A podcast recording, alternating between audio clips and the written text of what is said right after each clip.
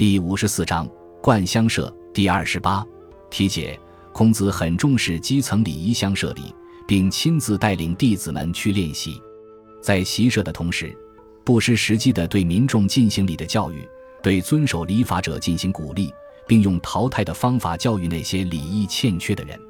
孔子很欣赏乡饮酒礼，他亲自去观看，详细阐述他看到的礼仪过程，认为他长幼有序、贵贱分明、欢乐而有节制。从观察这个礼仪过程，孔子认为依礼办事足以正身安国，推行王道是很容易的事。孔子关于乡社，喟然叹曰：“社之以礼乐也，何以社？何以听？循声而发，不失正乎者，其为贤者乎？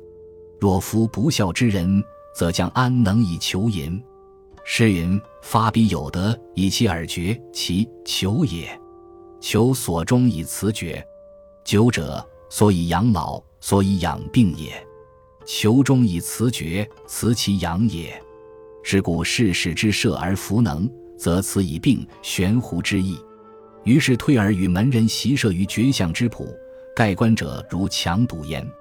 是射之于司马，使子路执公使，出列言，未射之者曰：“奔君之将，亡国之大夫，与为人后者不得入，其余皆入。盖去者半。”又使公往之囚，续典杨志而语曰：“幼壮孝悌，其老好礼。”不从流俗，修身以祀死者，在此位。盖去者半。续典又扬之而语曰：“好学不倦，好礼不变，冒其称道而不乱者，在此位。盖仅有存焉。”社稷阙，子路进曰：“有与二三子者之为司马，何如？”孔子曰：“能用命矣。”译文：孔子观看乡社里，感叹地说：“射箭时配上礼仪和音乐。”射箭的人一边考虑如何射中目标，一边聆听是什么乐声，根据乐声的节奏发出箭，并能射中目标。只有贤德的人才能做到。如果是不孝之人，他怎能射中而罚别人喝酒呢？《诗经》说：“发射你的箭，射中目标，祈求你免受罚酒。”祈就是求，祈求射中而免受罚酒。酒是用来养老和养病的。祈求射中而辞谢罚酒，就是推辞别人的奉养。所以，如果让世人射箭，假如他不会，就应当以有病来辞谢，因为男子生来就应该会射箭。于是回来后，和弟子们在绝乡的园圃中学习射箭。观看的人们好像一堵围墙。当射礼行至子路时，孔子让子路手执弓箭出来，邀请比射的人说：“败军之将，丧失国土的大夫。”求做别人后嗣的人，一律不准入场，其余的人进来。听到这话，人走了一半。孔子又让公往之求，续典举起酒杯说：“幼年壮年时能孝敬父母，有爱兄弟；到老年还爱好礼仪，不随流俗，修身以待中年的人，请留在这个地方。”结果又走掉一半。续典又举杯说：“好学不倦，好礼不变。”到老还宣解道耳，言行不乱的人，请留在这里。结果只有几个人留下没走。射箭结束后，子路走上前对孔子说：“我和续典他们这些人做司马如何？”孔子回答说：“可以胜任了。”孔子曰：“吾观于乡，而知王道之意义也。主人亲肃兵集戒，而众兵从之；至于正门之外，主人拜兵集戒，而众兵自入。”贵贱之意别矣。三一之于阶，三让以宾生，拜至，献酬辞让之节反。及戒生，则省矣。至于重宾，生而受爵，坐骑立淫，不坐而降，龙杀之意变矣。攻入，升歌三中，主人献宾；升入三中，主人又献之。间隔三中，和乐三阙，公告乐备而遂出。一人杨志，乃立司正焉，知其能和乐而不留也。宾酬主人，主人酬戒，戒酬众宾。少长以耻，忠于卧席者焉。知其能地，长而无已矣。将托履，升作，修爵无算。饮酒之节，干不废朝，怒不废息。宾出，主人拜送，皆文中碎焉，知其能安宴而不乱也。贵贱既明，将杀既变，何乐而不留，地长而无疑，安宴而不乱。此五者，足以正身安国矣。必国安而天下安矣。故曰：无关于乡，而知王道之意义也。译文：孔子说：“我观看乡饮酒礼，知道推行王道是很容易的事。主人亲自召请宾客和陪客，而其他宾客跟随在后。到了主人的正门之外，主人拜迎宾客和陪客，而其他宾客自己跟随进入。这样尊贵的客人和一般的客人就有差别了。”三次揖让后走到堂阶前，又三次谦让。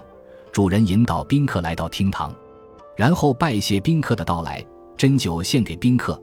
宾客又回敬主人，酬谢辞让的礼节繁多。等到陪客来到厅堂，礼节就减少了很多。至于其他宾客，到了厅堂接受献酒，坐着祭酒，站立饮酒，不回敬主人就可以下阶。礼节的隆重与简单就很清楚了。乐工进来，奏登堂歌，鹿鸣四母，黄黄者华三首。于是主人给宾客献酒。吹笙人进来又吹奏了南该、白华、华蜀三首乐曲。这时主人又给宾客献酒。乐工与吹笙人轮流演奏。乐工歌余力，笙人吹游耕。乐工歌南有家鱼，笙人吹重秋。乐工歌南山有台，笙人吹游乙。接着，乐工和吹笙人合奏《周南》《赵南》中的三首乐曲。乐工报告说乐曲已演奏完毕，就退下堂去。这时，一名管事人对宾客举起酒杯，并设礼司正来监察饮酒礼仪。这样就能知道，相饮酒能使大家和乐而不至于失礼。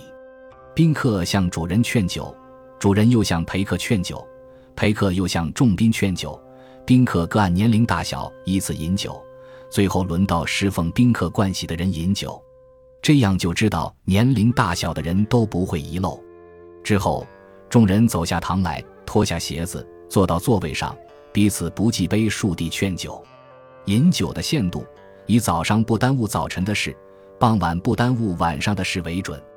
饮酒结束，宾客离去，主人拜送，所有礼仪全部结束。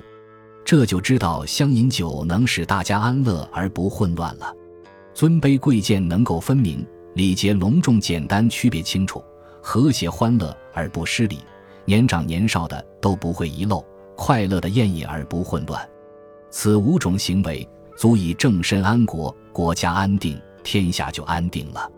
所以我说，我观看相饮酒礼，就知道推行王道是很容易的事。子贡观于腊。孔子曰：“次也，乐乎？”对曰：“一国之人皆若狂，此谓之其为乐也。”孔子曰：“百日之劳，一日之乐，一日之责，非尔所知也。